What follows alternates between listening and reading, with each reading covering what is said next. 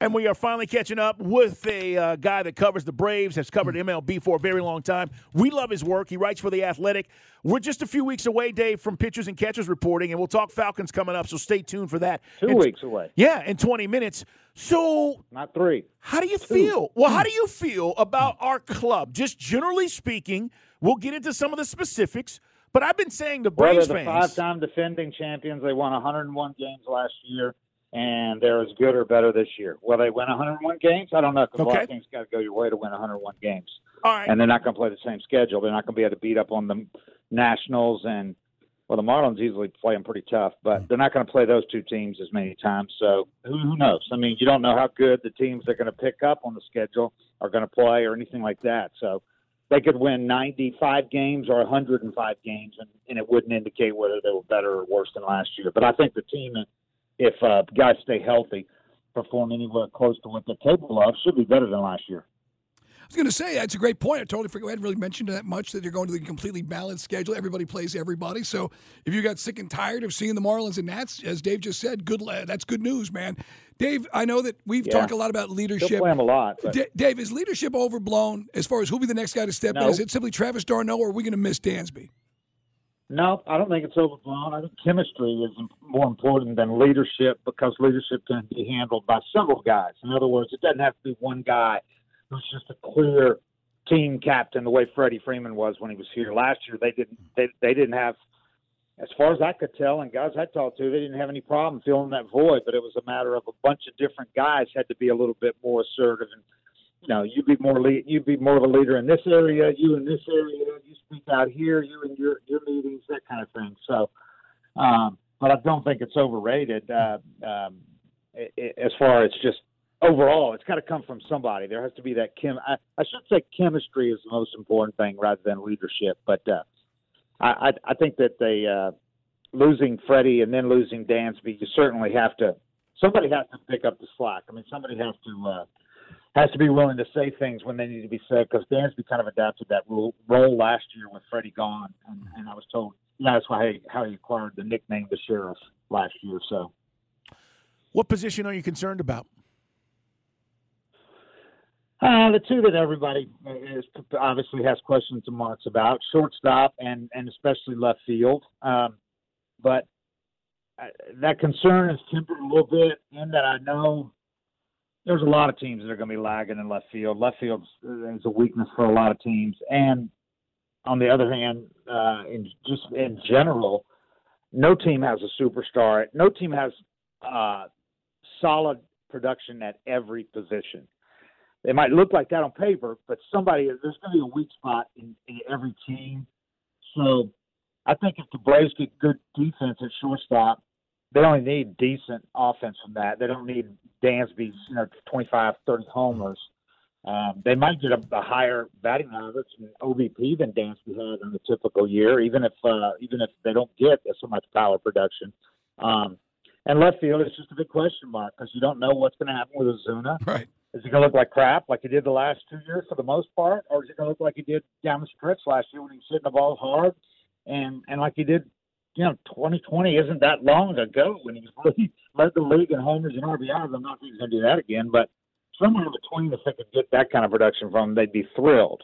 Um, and Rosario is a big question because you can't really, you got to kind of throw out last year because he had, he had that laser eye surgery. He couldn't see the ball in spring training. You know, that when he injured it at some point, he had the eye surgery, but when he came back, you know, it comes back from eye surgery in the middle of the season. He just wasn't himself. So, now he's had you know an extra five months to get healed, and I'll be interested to see what uh, what he looks like because if he can return to you know the Rosario we saw down the stretch in, in the World Series year, and especially in the playoffs, if he, if he can do anything even remotely similar to that, then all of a sudden left field isn't a big question mark. So, and then he picked up like four guys uh, kind of off the scrap heap or trades, and and between that, I think they can piece it together. Between those guys they picked up, guys like Kevin Pillar from the Mets a few years ago was real good, or ha- it was solid at least. The guy that got hit in the face, tough guy. Yeah. Um, guys like that, the guy that got from the Rockies, they can piece it together, I think, and get and be okay in left field. You know, they did it last year, and I think they can do it again. Shortstop's a bigger thing. You you just got to get solid defense from shortstop because it's otherwise You that kind of screws up everything. No doubt. It's Dave O'Brien from the Athletic guys. We're talking about our Braves. It's Dukes and Bell Sports Radio 92.9 The Game. Falcons uh, Falcon report coming up here in less than 10 minutes. Dave, what about um, when you look at this pitching staff? Do we have enough? We got our starters. Yep. We know there are yep. going to be a couple of guys that compete for the fifth spot in the rotation. How do you feel about the bullpen overall? Do we have enough pitching? Hell of a hell of a pitching staff. It's uh, if if guys stay healthy, it should be better than last year's. The bullpen got better. The pickups weren't sexy names, but solid guys like Luetge. If you look at his numbers the last two years with the with the Yankees, the veteran lefty, mid he's in his mid thirties, but he had great numbers the last two years with the Yankees. You had him in there, and then Jimenez moving into the setup role. The guy from Detroit, he's a big, big, uh, kind of a uh, like a 260, 70 pound guy that goes hard, got good stuff doesn't walk people, a lot of strikeouts. Um, he struck out 33% of the batters he faced last year. It was like top 5% in baseball. You move him into the setup role mm.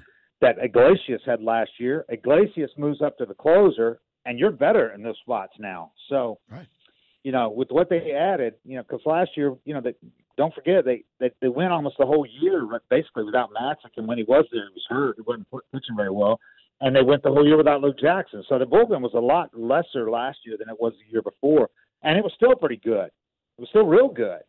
So they have they, they're able to, to piece that together on the fly if they have to, and they got such good chemistry and camaraderie in that bullpen that I think that uh, they'll be able to continue that. But but I like the talent they got in the bullpen this year more than mm. than last year. You know, in retrospect, because Matzek you know was hurt and Luke got hurt in spring training. So it should be a better pin. And and that rotation, you got uh, Charlie's 39. Obviously, he's not what he used to be. But if you look at a stretch last year, because he he spent last winter rehabbing from the broken leg that he suffered in the World Series, the you know the previous World Series. So he really started last spring training way behind, and it showed early on. But if you look, he had a stretch there, and it wasn't. I'm not talking five or ten games. I'm talking 17 starts, where he was every bit as good as he had been in the in the past five years. So, I, I still think Charlie can be more than adequate, especially where they need him. He might. He could arguably, if he's if he's regular Charlie Morton or close to it, he could be the best number four starter in the league and that's where they're going to need him, number four, because they're set at top with Fried, Strider, who's dominant, and Kyle Wright, who only led the majors in wins last year. You know, I'm not a big wins guy, but he he also had a low three ERA. I mean, he was strong. Kyle mm-hmm. Wright was strong. So your first three is about as good as anybody's as far as being reliable, all that. I mean, very good. And Strider, I'm really excited to see what he can do because this dude last year was just ridiculous. And and if him in the, in the rotation from day one, remember he didn't join the rotation last year right. till two months in.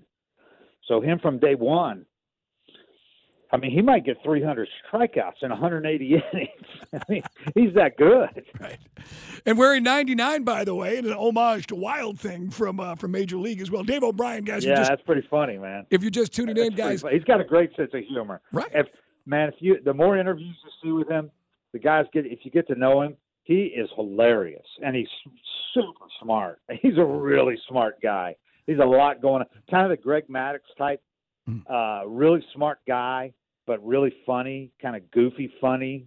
Uh, he's a little more uh, sophisticated in interviews than Greg was, but the same kind of guy, guys, really likable. Uh, you just know there's a whole lot going on there the gears are working in that brain at all times.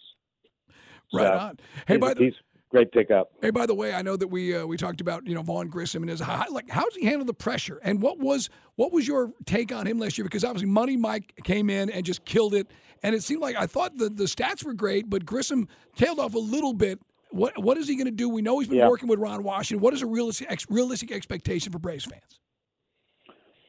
Well, I mean, if you look at the stats, it was like you know terrific when he first came up for about a month and then really slumped after that. And I think it was a classic case of a rookie that teams adjusted to.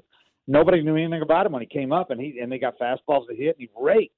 Then teams found his weakness, exploited it, whatever that was. Hmm. So now it's a matter of him making adjustments. And he will. He's a smart kid.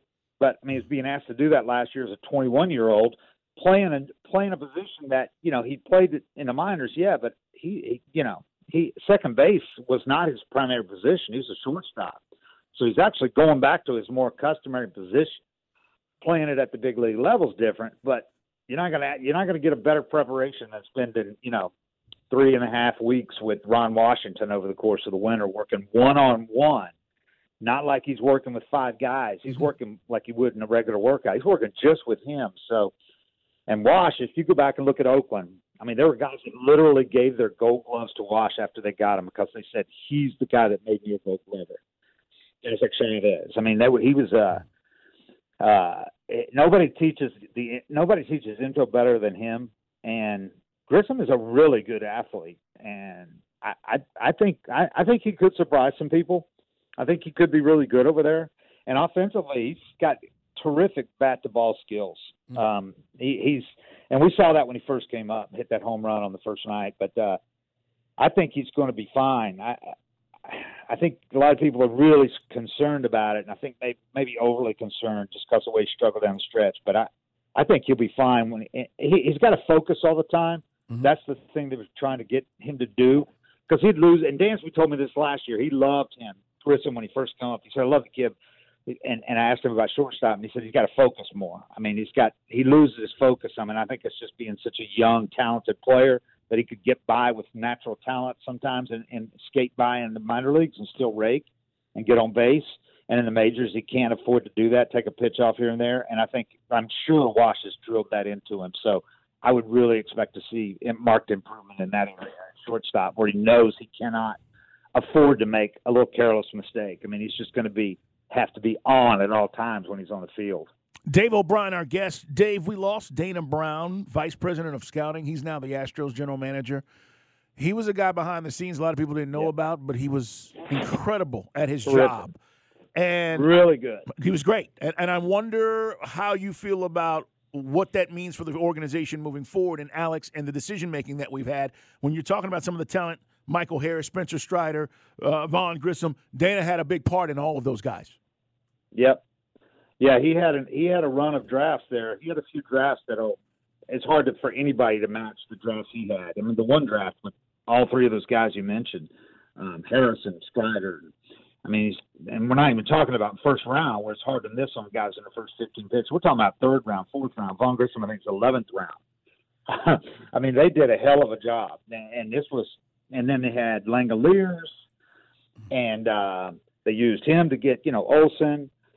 Um, they they had about six guys that really were impressive uh, draft picks that that were down, down, down at later rounds mostly. Not Langeliers, who was a first rounder, but. Uh, really good picks. To answer your question, it's a loss. There's no doubt. Um, but Alex has several months to get a new one. It's too late to do it right now in in, in the baseball year. Um, it's too late to get a scouting director now. You wait till after the season's over when you can you know talk to guys and and somebody can move from one organization to another. I'm Not going to do that right now. So. Um, we'll see how it affects them in this draft. I think it probably won't affect them that much because they got you know, they know, I think, how they feel about most of the guys that are uh, possibilities in the June this June's draft. Um, the guy, his assistants, I think, have a real good handle on that. Uh, and knowing Alex and the reputation he has, and you know the the prestige that this organization has right now, I I would be surprised if he doesn't bring in a really good scouting director. It's probably good that it is too late to do it right now because it gives him months to do it instead of, you know, doing something on the fly. And I think knowing just knowing Alex, he won't settle for anything less than another really good one. But he goes way back with uh, with Dana, so he's going to be hard to replace. There's no doubt.